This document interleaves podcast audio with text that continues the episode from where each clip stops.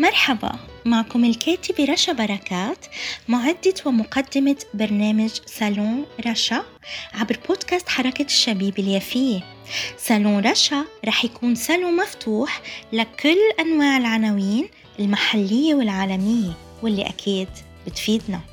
اسمعونا على منصات التواصل الاجتماعي والتطبيقات Spotify Podbean Google و Apple وطبعا على الفيسبوك بصفحتي بودكاست حركة الشبيبة اليافية وحركة الشبيبة اليافية. سالون رشا جاي عبالك كنافة؟ يافا كنافة بإدارة شحادة أبو شحادة وفرح أبو نجم. توصيلات عن طريق Wolt ومشلوخة. إنستغرام فيس وتيك توك يافا كنافة. توصيلات مجانية للطلبات الكبيرة. كل أيام الأسبوع من الساعة 11 صباحا حتى 12 ونص ليلا. هاتف 03 970 2051 صحتين وعوافي من يافا كنافة.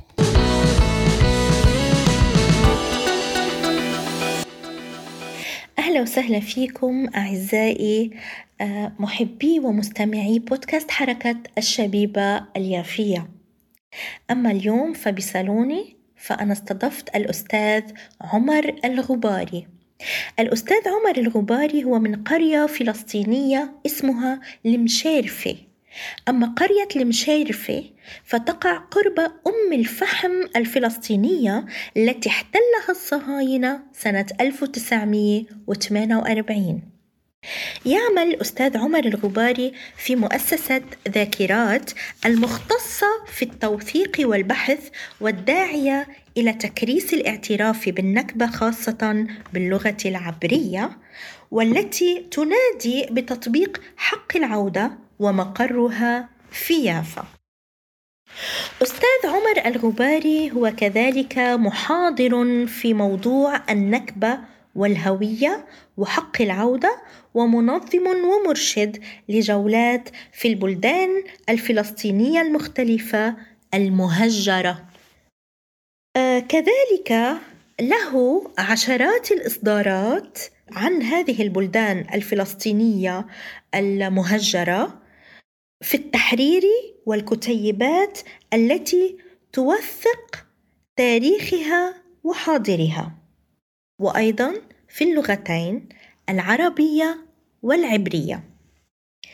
أهلا وسهلا بحضرتك أستاذ عمر الغباري. يعني شرفت صالوني صالون رشا وكذلك بودكاست حركة الشبيبة اليافية. أه لقد عرفت عن حضرتك بشكل سريع ومبسط. أه وفق اعتمادي عادة أه على هذا الأسلوب في التعريف البسيط بضيفي قبل البدء بحواري معه.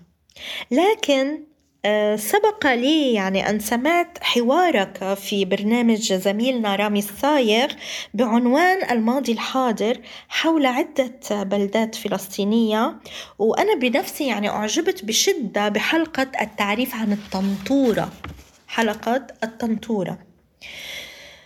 بصراحة أعجبت بالسرد والملاحظات والتطرق إلى الأمور الحساسة.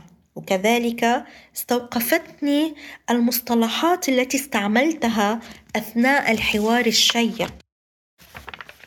مثل مثلا مصطلح هدمت هجرت تهجير أهاليها تطهير إلى آخره. كذلك استذكرت أو قصدت التذكير بأن هناك نكبة واستعملت هذا المصطلح كما هو. إضافة إلى ملاحظات زميلنا رامي صايغ المهمة أيضا فقد استفدت بالحديث عن أهمية المبادرة. واستغلال الظروف والفرص في سبيل القيام بخطوة فلسطينية إضافية لتضع المجازر الصهيونية المتنوعة بما فيها التعدي على المقابر وتحويلها إلى مشاريع مختلفة إلى العلن. أتشكر حضورك مرة أخرى في صالوني صالون رشا وليتك تعرف المستمعين أكثر عن أعمالك وعن ذاكرات وكتبها الهادفة. ولكن لدي سؤال حول ما ذكرته عن أهمية المبادرة. فكيف لنا برأيك أن نحول كل أرشيفنا المكتوب وأبحاثنا وبرامجنا المرئية والمسموعة إلى عمل قوي أو كما ذكرت حضرتك إلى مبادرة للقيام بخطوة فلسطينية إضافية لكن على مستوى إنجازات. وهل وهل برأي حضرتك هناك طرق نافعة غير يعني الطرق الكلاسيكية التي تعودنا عليها في الذهاب إلى المحاكم الدولية والأمم المتحدة. أهلا وسهلا بحضرتك وتفضل. تحياتي لك أخت رشا وشكرا جزيلا على هذه الدعوة. يعني أنا يشرفني أن أكون ضيفك في صالونك في صالون رشا وأتمنى أن يظل هذا الصالون عامر. بوجودك ووجود ضيوفك والمواضيع الهامة التي تطرحينها والمضامين التي تعنى بالشأن الفلسطيني. إيه، في الواقع إيه، مشاركتك من الشتات ومن من اللجوء مع حركة الشبيب اليافيه في هذا البودكاست هي بحد ذاتها رسالة قوية إيه، اللي تجسد عمليا تلاحم الهوية الفلسطينية بين إيه، هؤلاء الذين نجوا من التطهير العرقي وبقوا في إيه، بلدانهم وبين هؤلاء الذين يعيشون اليوم كمهجرين وكلاجئين وكممنوعين من العودة. وهذا التواصل من خلال هذه التقنية أرى فيها نوع من العودة الرمزية إنك عدتي إلى يافا بطريقة معينة وبطريقة افتراضية وبطريقة صوتية ولكن آه، عمليا تعبر عن هذا التوق الذي يملكه الفلسطينيون في الشتات والذين هجروا قصرا من وطنهم آه، طوقهم للعودة ولتطبيق حق العودة. إلى وطنهم وبلدانهم.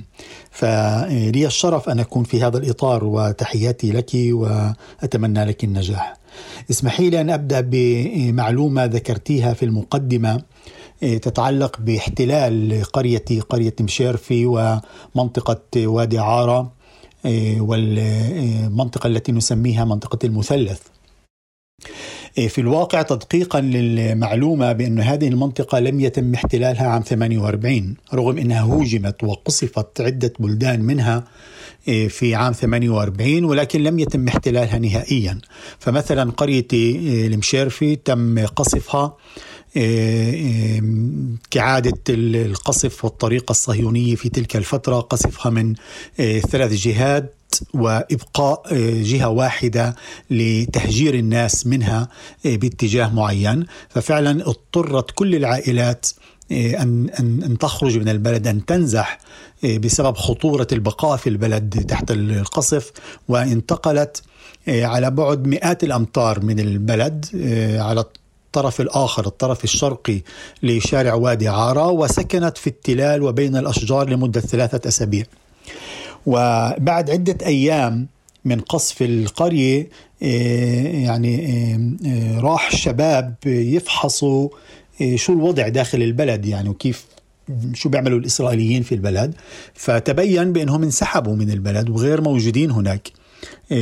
فيعني أجوا حكوا للأهالي ولكبار البلد بأنه البلد فاضي إنه في عدة بيوت آه، تدمرت أو تضررت بسبب القصف. آه، في تخريب في محتويات البيوت آه، خاصة يعني خلط المؤن المنزلية كعادة الفلاحين وأهل القرى بأنه كانوا يحطوا مؤن للسنة كاملة داخل البيوت. فالإسرائيليين خربوا المؤن بخلط الزيت مع الكاز الملح مع السكر والرز والعدس وكل المحتويات الأخرى. وسرقوا الغنم والبقر من البلد ولكن البلد فاضي.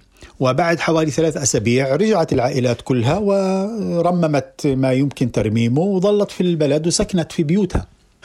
ولم يشاهدوا إسرائيليين حتى شهر أيار 1949 واللي حصل في شهر أيار 1949 هو عمليا تطبيق لاتفاقية رودس التي وقعت بين إسرائيل والأردن اللي خلال توقيعها اللي عمليا للهدنة إسرائيل طلبت بالإضافة إلى وقف إطلاق النار والهدنة إنها تضم إليها منطقة المثلث.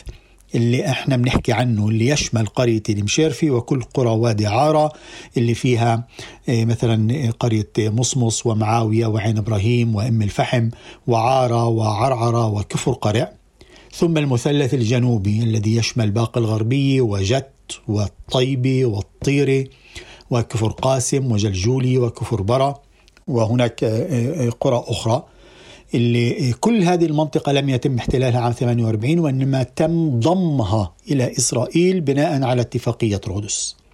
وفي شهر أيار 1949 يتفاجأ السكان والأهالي في هذه البلدان بوجود مركبات عسكرية إسرائيلية على الشارع الرئيسي تقوم بعرض عسكري وتعلن عبر مكبرات الصوت بأنكم من اليوم تحت حكم دولة إسرائيل. وهكذا ضمت هذه المنطقة إلى إلى دولة إسرائيل. ورغم أنه يعني إحنا معتادين اصطلاحا أن نقول بأنه كل الفلسطينيين الذين بقوا داخل دولة حدود دولة إسرائيل ويحملون الجنسية الإسرائيلية أو حملوا الجنسية الإسرائيلية هم عرب الثمانية وأربعين أو فلسطينيو الثمانية وأربعين. ولكن للتدقيق نحن يعني عرب أو أو فلسطينية 49 لنقول ذلك. فبهذه الطريقة تم الاستيلاء على هذه المنطقة. ولذلك على فكرة يعني معظم سكان بلدان المثلث وادي عارة والمثلث الجنوبي موجودين حتى اليوم في بلدانهم بناء على الاتفاقية. لأن الأردن طلبت أنه ألا يهجر السكان يعني بناء على هذه الاتفاقية. وفعلا المنطقة هذه لم يهجر منها الكثير من الفلسطينيين تقريبا لم يكن فيها تهجير. هذه بالنسبة لهذه المعلومة الأساسية. بالنسبة للملاحظة التي ذكرتيها عن استعمال المصطلحات نعم أنا يعني أرى بأنه من واجبنا أن ندقق بالمصطلحات حتى أولا نعبر عن الرسالة التي نريد إيصالها وحتى أن نكون دقيقين في تعريف الحدث وتوصيف الحالة التي نريد أن نتحدث عنها. لأني أؤمن بأنه من جهة اللغة والمصطلحات تساهم في تشكيل الوعي فمهم جدا أن نختار المصطلحات الصحيحة حتى ينتبه السامع للموضوع الذي نتحدث عنه وللتعريف الدقيق الذي نريد أن نستعمله لتوصيف ذلك الحدث. ومن جهة أخرى المصطلحات تعكس الموقف الذاتي والموقف الداخلي الموجود لدينا في كيفية رؤية هذه الأمور، يعني هناك فرق بين من أن نقول بين أن نقول مثلا صراع إسرائيلي فلسطيني أو أن نقول استعمار صهيوني استيطاني. يعني هذه حالة وهذه حالة. فأنا أرى بأن هناك أهمية كبرى في أن ندقق في هذه المصطلحات حتى نعكس اولا طرح الموضوع بشكل دقيق ومن جهة أخرى طرح الموقف بشكل دقيق. بالنسبة لسؤالك عن مؤسسة ذاكرات هذه مؤسسة تم إنشائها سنة 2002 يعني قبل 20 عام وفعلا في هذه الأيام نحن يعني نحتفي بعشرين سنة من العمل والنشاط في موضوع النكبة الفلسطينية واللاجئين الفلسطينيين والعودة الفلسطينية تم إنشاء الجمعية بالأساس من أجل كشف حقائق وجرائم النكبة الفلسطينية أمام الجمهور الإسرائيلي اليهودي باللغة العبرية. لذلك كل توثيقنا وكل إصداراتنا ومنشوراتنا ومحاضراتنا تترجم للعبرية أو أنها أصلا يعني تعطى باللغة باللغة العبرية. فالهدف الأساسي هو تعليم الإسرائيليين ومواجهتهم بحقائق النكبة وجرائم النكبة التي قام بها الطرف الصهيوني والطرف الإسرائيلي بالأساس عام 1948 ولكن نحن نؤمن بأن النكبة يعني بدأت قبل 48 ولم تنتهي عام 48 وهي ما زالت نكبة مستمرة. وبأن الجرائم الرئيسية آه، في النكبة اللي هي عمليا التطهير العرقي لغالبية الشعب الفلسطيني الذي عاش في المنطقة التي أقيمت عليها آه، الدولة اليهودية. آه، تدمير بلدانه ومدنه وقراه. الاستيلاء على أملاكه وعلى أراضيه. القرار بعدم السماح له بالعودة من أجل خلق جو سياسي لإقامة دولة يهودية إيه، وتغيير التركيبة السكانية لهذه المنطقة وتهويدها وتهويدها وأسرلتها وصهينتها واستعمارها واستعمارها بشكل اللي يلائم ويناسب المشروع السياسي الذي جاءت به الحركة الصهيونية. فمن جهة نحن نريد أن نعرف الإسرائيليين ونعرف العالم بشكل عام آه، عن هذه عن هذه الجرائم ونطالب ب آه، تحميل الطرف الإسرائيلي المسؤولية عن نكبة الشعب الفلسطيني ومحاسبة الطرف الإسرائيلي على هذه الجرائم التي تعتبر جرائم حرب وجرائم ضد الإنسانية وثم نطالب بإرساء العدالة وتحقيق الحقوق للشعب الفلسطيني وعلى رأسها تطبيق حق العودة للاجئين الفلسطينيين. لأننا نؤمن بأنه بدون تطبيق حق العودة لا يمكن أن نتقدم خطوة واحدة باتجاه مستقبل ممكن لهذا الحيز الفلسطيني لأنه عودة اللاجئين هي الحجر الأساس لأي برنامج مستقبلي آه، في هذه المنطقة.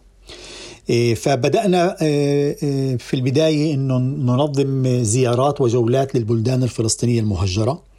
أنا أستعمل مصطلح بلدان مرة أخرى نعود إلى قضية التدقيق في المصطلحات لأنه أعتقد بأنه تداول مصطلح القرى الفلسطينية المهجرة في نوع من التضليل وتشويه التاريخ والحقيقة.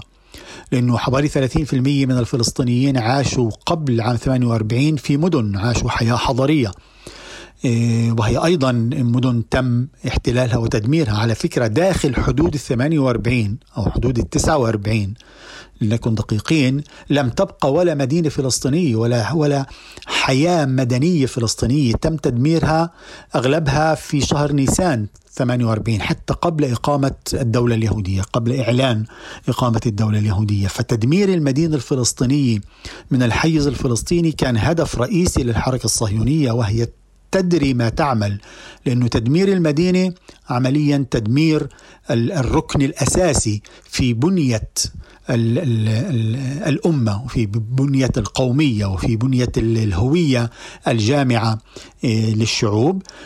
ناهيك على إنه آه، يعني احتلال وتدمير المدن سيسهل عملية احتلال والاستيلاء على البلدات الأصغر والقرى. من حول تلك المدن. فالبرامج الأساسية والأولى التي قامت بها جمعية ذاكرات هي عمليا تنظيم جولات للبلدان الفلسطينية المهجرة. آه، من أجل تعريف الجمهور بما كان هنا في الواقع قبل إنشاء الدولة الإسرائيلية التي اشتغلت منذ تأسيسها وحتى اليوم عمليا على إخفاء معالم الهوية الفلسطينية وعلى آه، تدمير ومسح البلدان الفلسطينية من على وجه الأرض قدر الإمكان. يعني رغم كل عملها واجتهادها آه، في هذا الموضوع ما زالت هناك آثار ومعالم فلسطينية ما زالت موجودة اللي من خلالها ممكن أن نشير إلى التاريخ وأن نعلم الجمهور عن تاريخ هذا الحيز فلسطينيا قبل إقامة هذه الدولة. فالزيارات لهذه البلدان هي عمل رئيسي وهام مما نقوم به.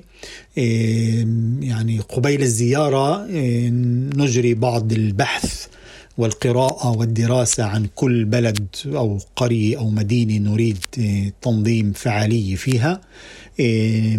نحاول أن نقابل عائلة فلسطينية مهجرة من ذلك المكان. يعني بدأنا في البداية بمقابلات وجمع شهادات من مهجرين فلسطينيين اللي ما زالوا في داخل مناطق الثمانية وأربعين ولكنهم منعوا من العودة إلى بلدانهم الأصلية. يعني على فكرة 30% تقريبا من الفلسطينيين في الداخل رغم أنهم يحملون أو يحملون الجنسية الإسرائيلية إلا أنهم منعوا من العودة إلى بلدانهم وقراهم الأصلية. فبعد المقابلات وجمع الشهادات من هؤلاء العائلات نقوم بزيارة الموقع معهم عمليا المرشدين الأوائل والأساسيين للتعليم عن هذه البلدان هم أهل القرى وأهل المدن أنفسهم فيقومون بإرشادنا وتعليمنا إيه، وين كانت المنازل وين كانت العين وين كانت المدرسة وين كانت الحارات وين كانت الدكاكين إيه، وين كان المسجد أو الكنيسة وإلى ما إلى آخره من معالم لتلك البلدان. نترجم هذه المادة إلى اللغة العبرية ونكتب إيه، كتيب عن كل بلدة قمنا بدراستها وزيارتها وننشر هذا الكتيب اولا نوزعه خلال النشاطات والجولات إيه، في تلك البلدان وننشره على موقعنا موقع الإنترنت لجمعية إيه، ذاكرات اللي هو موقع غني بالمواد عن النكبه الفلسطينيه إيه، بثلاث لغات العربية والعبرية والإنجليزية. إيه، حتى الآن أصدرنا حوالي 65 كتيبا عن 65 مدينة وقرية إيه، مختلفة. قد تم تهجيرها واحتلالها عام 1948 إيه، بالإضافة إلى هذا التوثيق يعني نحن نقول بأنه وجودنا هنا في الداخل يعطينا أفضلية بأننا يمكن أن نزور المناطق وأن نوثق حاضرها. يعني نبحث عن المعلومات عن تاريخ البلد في المصادر المختلفة ولكن زيارة الموقع وزيارة المنطقة تعطينا إمكانية أن نوثق آه، حالة البلدان الفلسطينية المهجرة في وضعها الحالي ونشر هذه المعلومات وهذا الوضع لمصلحة اللاجئين في كل أنحاء العالم. يعني اللاجئ الفلسطيني في لبنان أو في سوريا أو في أي مكان آخر في العالم يمكن من خلال نشاطنا ومن خلال موقعنا أن يطلع على المصير الاستعماري لبلدته أو لمدينته أو قريته إيه، بعد أكثر من سبعة قرون على تهجير إيه، أهاليها. إيه، بالإضافة إلى الاهتمام بالبلدان الفلسطينية المهجرة نحن ننظم ورشات بموضوع اللاجئين الفلسطينيين وعودة اللاجئين الفلسطينيين كما ذكرت أنه هذا شيء أساسي لأي مستقبل سياسي في فلسطين وطورنا يعني ورشات تعنى بالتفكير بمعنى العودة بإعطاء أفكار لكيفية تطبيق العودة. كيف سيظهر المكان والحيز الفلسطيني بعد تنفيذ وبعد تطبيق عودة اللاجئين الفلسطينيين؟ كيف سيكون شكل البلد؟ بعد العودة كيف سيكون شكل المجتمع بعد العودة؟ أي نظام سياسي سيكون بعد العودة؟ آخذين بعين الاعتبار كل التغيرات سواء الإجرامية الاستعمارية التي حصلت في الحيز من أسرلة وتهويد وعبرنة للمكان وأيضا التغيرات التي حصلت فينا كشعب فلسطيني. يعني عدد اللاجئين الذين هجروا من كل بلد ومدينة وقرية تضاعف حوالي عشر مرات. فعندما نفكر بالعودة يجب أن نفكر بمعايير وبأرقام وبمصطلحات مناسبة لليوم أو للمستقبل وليس بالمصطلحات التي تناسب النكبة أو التهجير أو ما كان قبل أكثر من سبعين سنة. عندما نفكر بعودة اللاجئين يجب أن نفكر بأنه عدد السكان وحالة السكان الاقتصاديه والثقافيه قد تغيرت من مكان إلى مكان حتى بيننا يعني كفلسطينيين هناك اختلافات أو تنوعات في في الثقافات بين الفلسطيني في لبنان أو الفلسطيني بالأردن أو الفلسطيني بالداخل أو ذلك الذي في يعيش في في دولة أوروبية. فكل هذه المواضيع هي عمليا شحذ للذهن من أجل التفكير بعملانية العودة وكيفية تطبيق العودة ونحن ننادي بأن يجب أن يكون هناك مشروع سياسي لوصف كيفية العودة وليس فقط التغني بشعار وبحلم العودة. طالما نحن نقول بأن العودة هي حلم معناته ستبقى حلم. ولكن إذا حولناها إلى برنامج سياسي وبرنامج عمل هناك تزيد احتمالات تنفيذ العودة وتسريع تطبيق العودة. إيه، فلذلك إحنا أقمنا عدة مؤتمرات إيه، حول عملانية العودة إيه، مع شركاء فلسطينيين وخبراء في هذا المواضيع من مناطق مختلفة في في أنحاء العالم. يعني هذه اجمالا المواضيع التي نعمل عليها كما قلت إنه موقع الإنترنت لذاكرات أو بالمصطلح العبري زوخروت دوت أورج يشمل الكثير من المعلومات والمواد والمقالات عن هذه المواضيع بالإضافة إلى ذلك أصدرنا باللغة العبرية خريطة الوحيدة الموجودة اليوم يعني في السوق هي خريطة النكبة اللي عمليا سجلنا أسماء كل البلدان الفلسطينية التي محيت من الحيز ومحيت من الخرائط كما كانت مسجلة قبل عام 48 في موقعها الدقيق وهذه الخريطة تستعمل اليوم يعني بشكل واسع من قبل باحثين ومهتمين بموضوع النكبة. بالإضافة إلى ذلك للهواتف الذكية أصدرنا تطبيق اسمه آي نكبة حرف الآي بالإنجليزي آي نكبة N A K B A اللي هو عمليا يشمل هذه الخريطة خريطة النكبة فيها مواقع كل البلدان الفلسطينية المهجرة. يمكن الضغط على آه، موقع أي بلد آه، آه، نشاء. فتظهر معلومات أساسية عن المدينة أو القرية التي نبحث عنها ثم بالإضافة إلى ذلك حولنا هذا التطبيق إلى GPS. عمليا يمكن هذا التطبيق أن يأخذنا إلى موقع القرية أو المدينة الأصلي كما كان قبل عام 48 فبغض النظر عن كل عمليات المحو والاستعمار التي استعملتها إسرائيل ما زلنا آه، آه، ما زال بإمكاننا أن نصل إلى الموقع الأصلي لكل آه، بلد تم تهجيره من قبل دولة إسرائيل. وفعلا يعني هذه التجربة أنك تفتحي هذا التطبيق وهذا التطبيق يرشدك إلى موقع عمليا غير موجود. يعني هذا ال GPS الوحيد في العالم اللي بأخذنا إلى مكان ليس له عنوان إلى مكان غير موجود إلى مكان غير قائم. وغير قائم يعني في الوعي وفي الحيز وفي الخرائط. يعني هذا فعلا عملية إيه، ثورية إنه عمليا تستأنف على كل ما حاولت دولة إسرائيل أن تفرض علينا إيه، إيه، في في في في وعينا وفي كتبنا وفي خرائطنا فيعني هو يقفز عن كل هذه المحاولات ويصل إلى موقع البلد المهجر وعمليا يحييها بشكل معين أو يعيدها إلى الحياة بشكل رمزي أو على الأقل بشكل معلوماتي يدلنا على أين كانت تلك البلد التي محتها دولة إسرائيل. يعني هو فعلا ارشيفاتنا والمواقع والكتب التي توثق جرائم النكبه متاحة وموجودة يعني في في في بعدة مواقع. للأسف ليس هناك أي مؤسسة فلسطينية واحدة تجمع كل هذه المعلومات وكل هذه الأبحاث وكل هذه المستندات.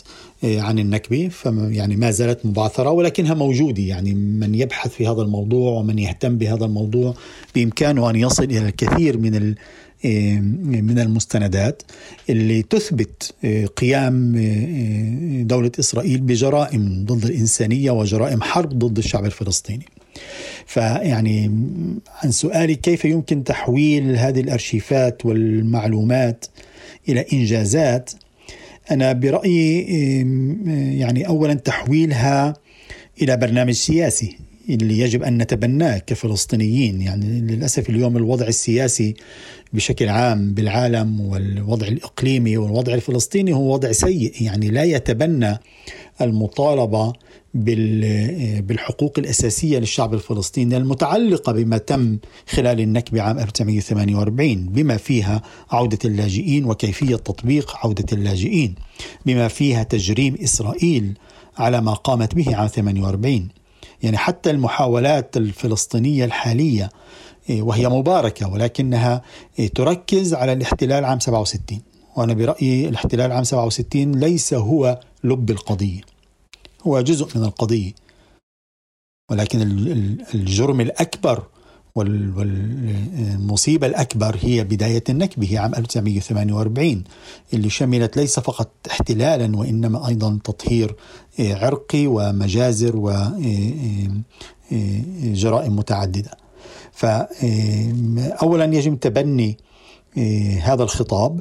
بأنه المطالبات الفلسطينية تعود إلى الوراء إلى عام 48 وليس فقط إلى عام 67 وأنه لاهاي تبحث ليس فقط في جدار الفصل العنصري وإنما أيضا بالمجازر التي قامت بها إسرائيل عام 48 بهدف تطهير عرقي. وبهدف تهجير الناس بخطوة إسرائيل وقرارها الواضح في محضر لحكومة إسرائيل في الأسابيع الأولى من إقامة الدولة بعدم السماح للاجئين الفلسطينيين بالعودة. رغم أن الأمم المتحدة قبلت دولة إسرائيل عضوا فيها بناء على إيه، تعهدها بتطبيق إيه، قرارات الأمم المتحدة بما في ذلك قرار 194 الذي يدعو إلى إعادة اللاجئين الفلسطينيين إلى بلدانهم. إيه، فيعني أول خطوة هي تغيير الخطاب السائد سياسيا اليوم على الساحة الفلسطينية وتحويله إلى برنامج عمل سياسي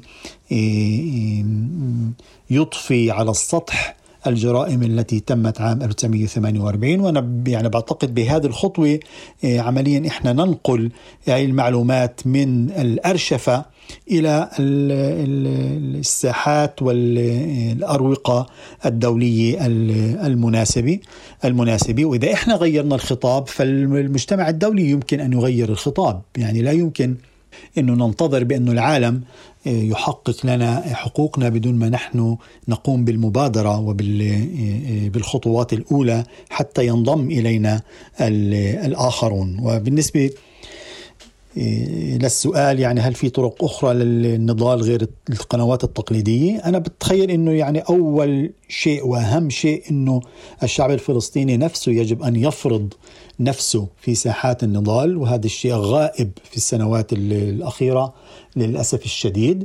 إيه، بدون أن نتحرك وأن نفرض أنفسنا إيه، في إيه، في نضالنا على كل الأصعدة يبدو أنه لا شيء سيتحرك.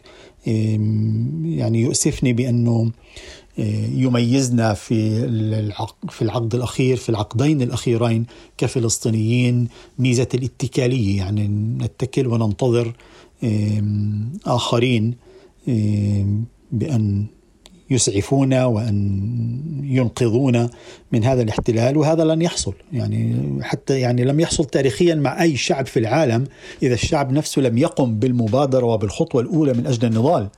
يعني العالم لم يتحرك ضد نظام الأبارتهايد في جنوب أفريقيا بدون ما أن السكان الأصليين قاموا بالثورة وبالنضال وبالمناهضة ضد حكم الأبارتهايد. بعد ذلك العالم انضم إليهم واهتم بالموضوع وساهم في تفكيك نظام الأبارتهايد.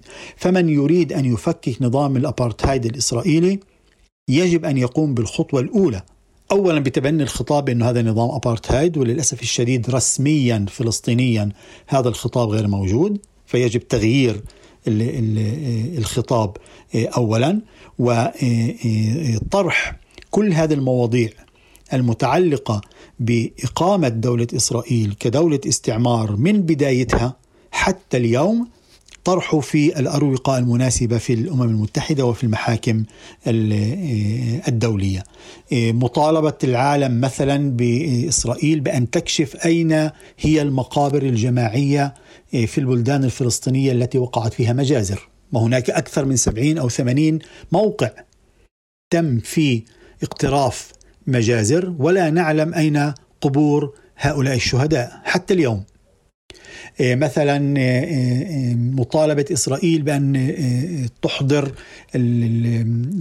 أو على الأقل المحكمة الدولية أن تجرم الأشخاص الذين قاموا بالمجازر وبالجرائم عام 48 وقسم منهم ما زالوا أحياء. أن أن يغير العالم تعريفه أو نظرته إلى دولة إسرائيل وإلى كل ما يسمى هنا الصراع الإسرائيلي الفلسطيني بأنه ليس صراع بين جيران مختلفين على قطعة أرض وعلى أين يجب أن تكون الحدود بينهما وإنما كمشروع استيطاني استعماري تم التخطيط له منذ بداية القرن العشرين على الأقل منذ بداية القرن العشرين وما زال مستمرا حتى اليوم ولن يهدأ لهذا المشروع بال إلا باستكمال الاستيلاء على كل فلسطين وترسيخ الفوقية اليهودية الصهيونية. لذلك يعني يجب عدم الانجرار وراء آه، هذه النظرة الغربية آه، لما يسمى الصراع الإسرائيلي الفلسطيني ونسف كل هذه المعتقدات وطرح القضية الفلسطينية وقضية الشعب الفلسطيني بال بالمصطلحات الصحيحة وبالأروقة الصحيحة وبما يتعلق بالنكبة يعني كما ذكرت سابقا تحويل البكاء على النكبة وعلى المأساة التي مر بها الشعب الفلسطيني إلى برنامج سياسي من أجل استرداد الحقوق ومن أجل العودة ومن أجل بناء الهوية الفلسطينية والدولة الفلسطينية ليس فقط بناء على ما تم احتلاله عام 67 وإنما ما تم احتلاله منذ عام 1948 وبالإضافة إلى ذلك بدل من أن نكون دائما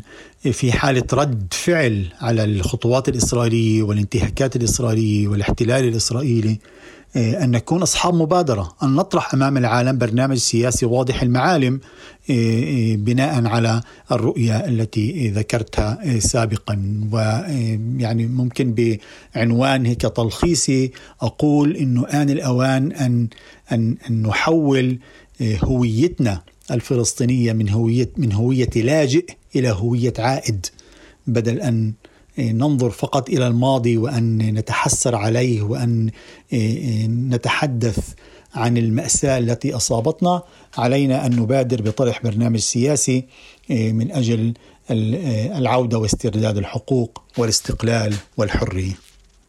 شكرا لك رشا على هذه الفرصة مع تمنياتي لك بالنجاح وبالعودة.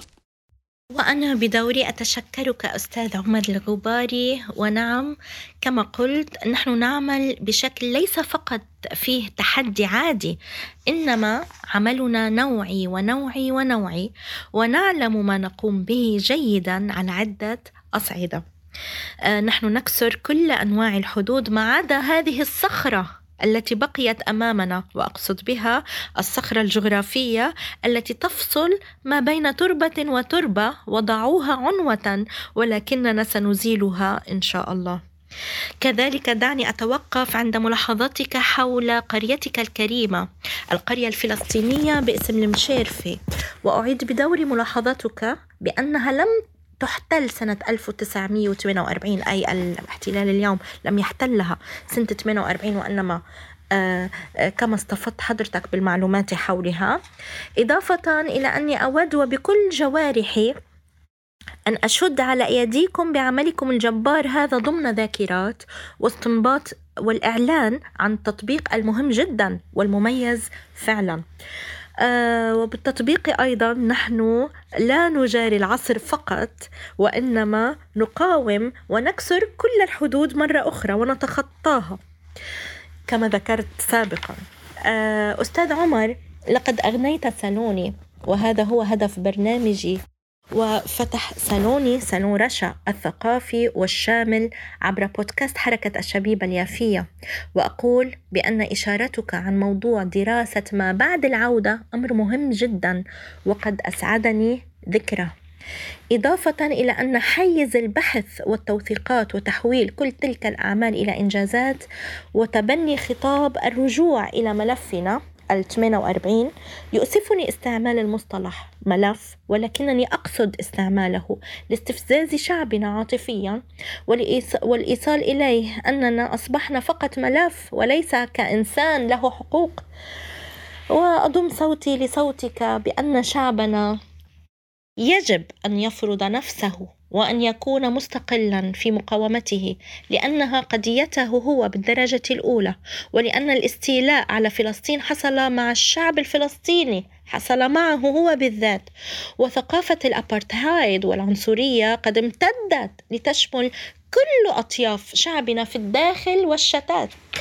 آه ونعم علينا واجب نحن اولا واجبنا في وحدة صفوفنا ومقاومتنا واستقلاليتنا في العمل والمبادرات والنهوض بمجتمعنا عبر العمل الجماعي العربي الفلسطيني وليس الفردي والكسل. وفي النهاية أقول أن مجتمعنا فيه الكثير من المبادرين أيضا والوطنيين الأحرار وكذلك فيه الكثير من الأشواك التي تؤثر على الأجزاء الأخرى من مجتمعنا. فتمنع وحدته بشكل أو بآخر وتؤثر سلبا على مساره المقاوم الشفاف إلى آخره. لذا لنتخطى هذه العوائق والعقبات ولنعمل بشكل أفضل وأقوى. وفلسطيني صرف بروح جماعية. هدفها الأسمى هو التحرير وعودة ولنغير أيضا المصطلح من لاجئ إلى عائد. شكرا لحضورك وتشريفك في صالوني والذي هو صالون كل فاعل متميز ومبدع. صالوني صالون رشا الذي ينطق فلسطين ما دام موجود ومستمر عبر بودكاست حركة الشبيبة اليافية. والذي يبث من مدينة يافا مدينتي الجميلة وعاصمة فلسطين الثقافية وأم البرتقال والمراكب.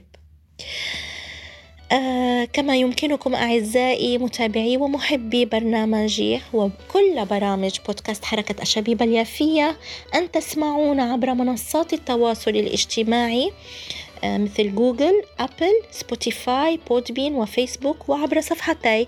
بودكاست حركة الشبيبة اليافية وصفحة حركة الشبيبة اليافية. وكنت معكم أنا الكاتبة رشا بركات أودعكم مع استضافة أخرى. بصالوني صالون رشا.